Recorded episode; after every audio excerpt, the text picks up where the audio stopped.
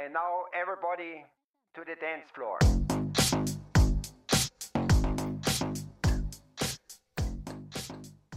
嗨，皆さんこんにちは、マスです。大家好，我是川。然后本期的内容呢，十分我感觉十分显著的、十分明显的、十分易懂的啊，写在了标题上。所以大家点进来之前呢，我有一个忠告啊，我给大家三秒钟的时间啊，未满十八岁的人请 退出这个音频，三秒钟。OK。啊，那现在留下来的呢，一部分可能就是我的忠实的听众了，另一部分可能啊，就是脸皮比较厚的成年人，啊，然后今天要讲的这个内容呢，没错啊，大家非常非常的能看看懂，就是胖子。啊，胖子呢，其实就是在日语当中呢，是一个内裤的一个读音，啊，胖子。然后经过很多二次元，哎呀，我不能黑二次元，就经过漫长的发展吧，然后流传到我国的时候，写成了胖子，啊，这样两个汉字。然后胖子呢，它其实是有这样的一个发展的，就是古代女性呢，古代的日本女性呢，她们以前是不穿这个胖子的。啊，你这个胖子它有什么样的一个作用？就是为什么现在开始穿了啊？其中一部分可能是为了健康的原因，对吧？更加的卫生啊。另一个呢，可能就是说防止走光这样子，对吧？我不知道大家知不知道郁达夫这个人啊，他曾经写过一句非常非常著名的一句话，就是日本女性呢穿和服最性感的点睛之处呢，就是在于领口露出的后颈。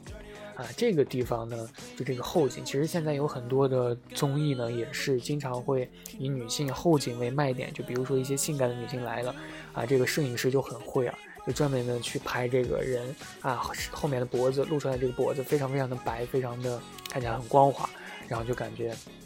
哎，观众一定很喜欢看这种感觉，所以。日本人对于这种东西有一种奇怪的执念吧，然后相反啊，就是说以以此类推啊，穿裙子的时候，像那个若隐若现的那个胖子，他就呢如同这个和服露出后颈一样，他是成为了一种日式美学的一种体现。说的这么一本正经啊啊，对，本期节目一定要一本正经。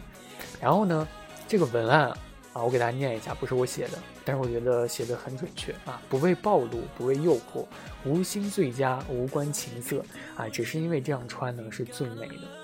然后该怎么说呢？就是这段话写出来就感觉日本人对于胖子他有他的这种奇怪的执念，有一些变态，还有一些变态。然后，但是可能你所不知道的是，日本它。很多的这个霓虹景啊，对于的这个内裤啊，就对于这个胖子，他发展出了 胖子引线派和胖子走光派啊。可能你乍一听，哇，好变态啊！还有分派别，喜欢一个东西还分派别，其实是很正常的。因为如果你把这样的一个东西不以色情去考虑的话，而是以一个真正的一个物物体去考虑的话，分成派别其实还是呃可以理解的。啊，然后据说啊，现在这个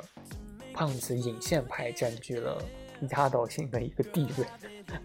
很奇怪。然后在前一段时间吧，B 站啊，B 站还没有现在这么严的时候，曾经上过很多的很多的啊，当时日本很火的就刚出来的那种动漫。然后其中一个动漫呢叫做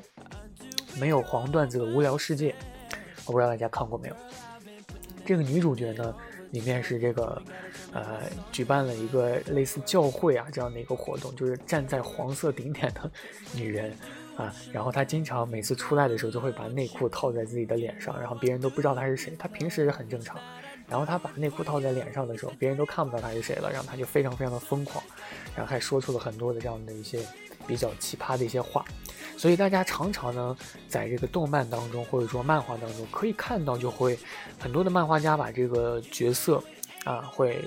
把内裤套在这些角色的头上，而且就像出现了，也并不是非常非常的奇怪啊，就这种感觉啊，理解，因为它毕竟是出现在动漫当中，不是真实的。但是，但是啊，Village Vanguard 的这个搞怪公司呢，它曾经就推出过这样的一款。这样的一款，呃，帽子吧，头帽啊，就是非常非常像内裤的，也非常像胖子的这样的一个头帽啊，甚至还有两种颜色可以选，一种是天蓝的带条纹的，一种是粉色的带条纹的啊，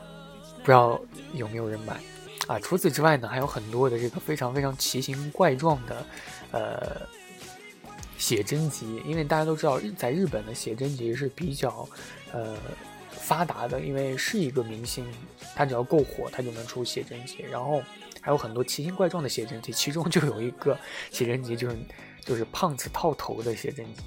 所以说，有关于胖子的一些周边，真的非常非常多，甚至还有擦眼，就是眼镜布。就是胖子模样的眼镜布，然后去擦眼镜，还有胖子口罩等等等等，啊！但是我个人觉得，就是就算真的有人会去买啊，他可能也最好不要出街上，就带到街上，因为你如果真的带这些东西出门的话，我感觉一定会被当成这个 hand tie 抓起来的啊！因为这个胖子他他一定要穿在正确的位置才对嘛，对吧？但是。说到主题了，本期的主题啊，终于绕过来了。就是在古代的时候，在古代的日本，啊，很多的这个女性呢，别说就是穿在这个正确的位置上了，她甚至就是不穿胖子，啊，那她们不穿胖子，她们穿什么呢？OK，进入主题。古代女性为何不穿内裤？啊，现代意义上的这个胖子，她肯定是不穿的。啊，至于在当时为什么不穿呢？因为当时这个胖子呢，它是属于西洋的舶来品啊，它直到大正年间呢，还没有在当地进行普及。所以在古代的时候呢，大家都知道，日本的女性她都是通常是穿这个和服的，然后里面呢会有一块呃布，然后缠在腰腰间，当时的人称啊，这是腰卷啊，腰卷啊，这个呢其实就是这个胖子的。先祖形式啊，但是其实这个腰卷呢，穿了也和没穿一样啊。我们可以不把它当成这个胖子看待，因为呢，它不符合现在胖子的一个标准啊。和立体式的这个胖子不同的就是呢，腰卷啊，并不能完全的包裹住下体啊。这就是为什么不能把它当成胖子的一个原因。其实呢，大家可以把这个腰卷想象成就是一个布啊，很长的一个布，然后就是围绕着腿。转了一圈啊，也就是说下面它其实是空的，啊，就是一个圆筒形、圆柱形这样的一个呃装饰。然后，嗯，这个腰卷呢，在当时的时期，大部分它的颜色是红色啊。为什么是红色呢？理由有两种说法，一种就是大家都知道的啊，因为女性啊来那个的时候，来生理期的时候呢。啊，他为了不防止把这个腰卷去弄脏，就把颜色弄成了红色。因为当时平民阶层嘛，就人们都是比较贫穷的，所以可供换洗的衣物都是十分有限的，尤其这个腰卷也在其中，所以呢就把颜色换成了红色。啊，这样一来呢，即使有污渍就是沾染上了，也不容易看出来，因为是红色的嘛。啊，第二种说法呢，是从心理学的角度来看，就是从和服的衣。衣襟里吧，就是隐约有看见有一抹红色啊，这个呢，对于当时的男性来说是比较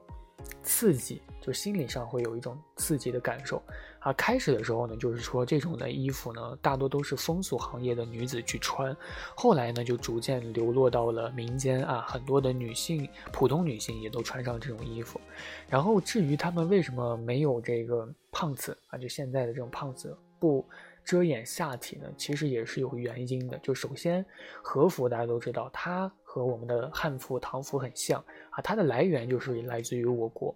然后，其实我国之前呢，在汉代之前呢，也是下体无衣的啊。到了汉代呢，才开始有了这个开裆裤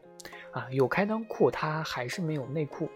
啊，所以传到日本呢，也也也是把这个不穿这个胖次的这样的一个习俗，然后带了过来。其次呢，就是说，如果你在这个和服里面去穿这个胖次啊，或者说内衣裤的时候，外面是可以看出痕迹的啊。这个在当时的日本的旧的习俗当中呢，是被认为是非常非常不礼貌的一个行为啊。同时呢，你想和服，大家如果有穿过的话，是非常非常难穿的啊，一般自己一个人是无法穿的，就需要别人去帮忙。然后你如厕的如厕，就上厕所的时候呢，也容易破坏这个和服的一个造型。所以，这个最早的这个胖子结构，它是非常非常复杂的，基本上都是包围到这个肚脐的一个位置。所以你去脱和穿的时候是比较麻烦的。而且大家都知道，和服它很长，衣服的下摆特别特别的长啊，足以。把这个就是隐私部分或者说下体啊包裹的严严实实的，女性的这个意外走光的这个机会或者说次数其实是特别特别少的啊，所以呢，古代的女性就不像现在的女性这样子有对于胖子有一个必须啊外出有一个必须强烈的一个要求。所以，总之呢，在日本当时的一个习俗里面，就是认为和服里面是不应该去穿这个胖子的，也没有必要，啊。但是为什么胖子又逐渐的开始走向新兴呢？走向流行呢？真正穿上内裤的原因，在一九二三年的时候，日本关东发生了一起大地震，特别特别的严重。然后当时的女性呢，还是身穿。和服的啊，身着和服的，所以呢，大家都知道和服。大家如果看过一些日剧的时候，会发现他们走路，哎，会走得非常非常的快，双脚的频率会非常非常的快，但是也很累，然后走的也不快。虽然频率很快，但是走的不快啊，就是因为行动不便。所以当时有很多的女性呢，因为行动不便，所以遭遇了不幸啊，或者说身体留下了伤痛啊，这些。人数特别特别的多啊，在当时日本那个关东大地震的时候，占了不小的一个比例啊。此后呢，日本的妇女就开始逐渐的在日常生活中不去身着和服了，改去穿一些其他的一些呃服装。然后在一九三二年十二月十六号的时候，曾经呢发生过一起白木屋火灾事件啊。当时的白木屋呢，就是现在日本东急百货店的前身啊，位于东京的日本桥地区啊，东京都的千代田区。当时火灾发生的时候啊，店员和顾客都跑了，准备开始跑了啊，都是在慌忙的逃生。当时已经躲避到了大楼的最高层。啊，因为火势在不断蔓延嘛，啊，其实大家都知道，发生火灾的时候越往上跑其实是越危险的，啊，因为火一直在往上窜。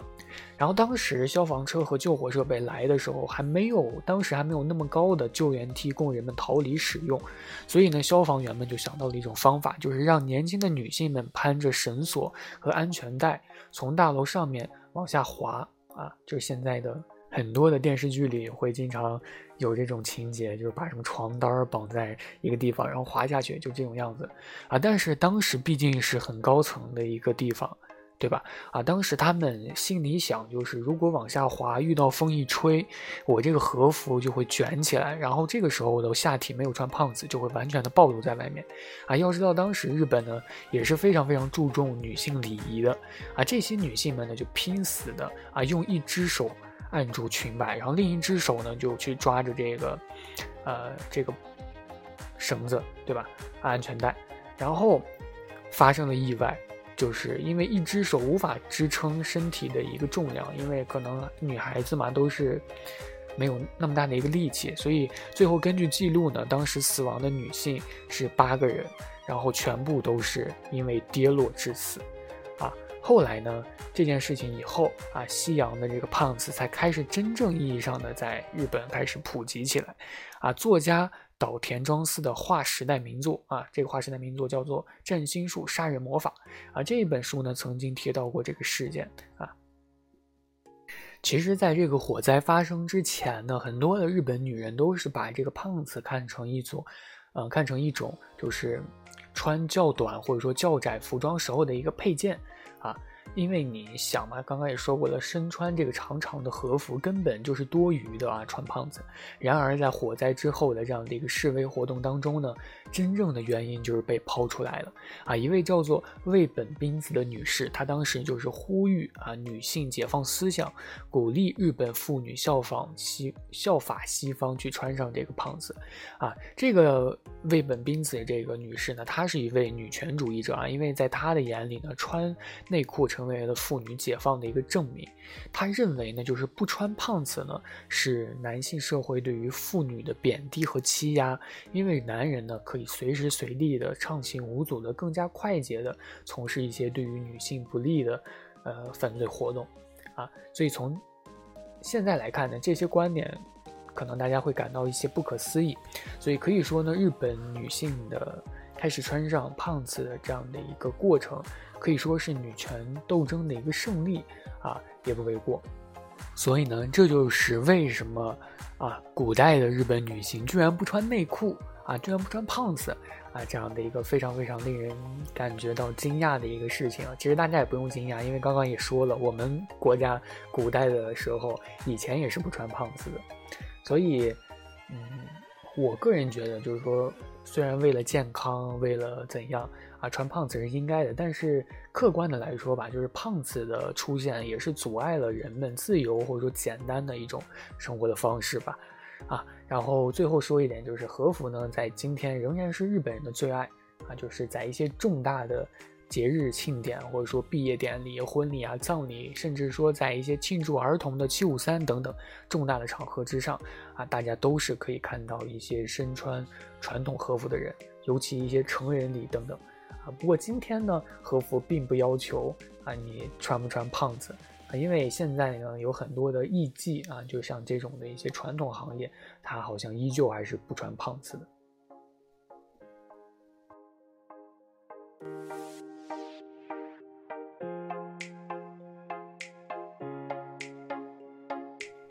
那今天的节目呢，就到这里就结束了啊！希望大家能够学习到一点新的知识。那如果大家感觉本期节目对你有所帮助的话，え皆さんぜひぜひチャンネル登録したグッドボタンお願いします。ありがとうございます。好，我是船，我们下期再见喽，拜拜。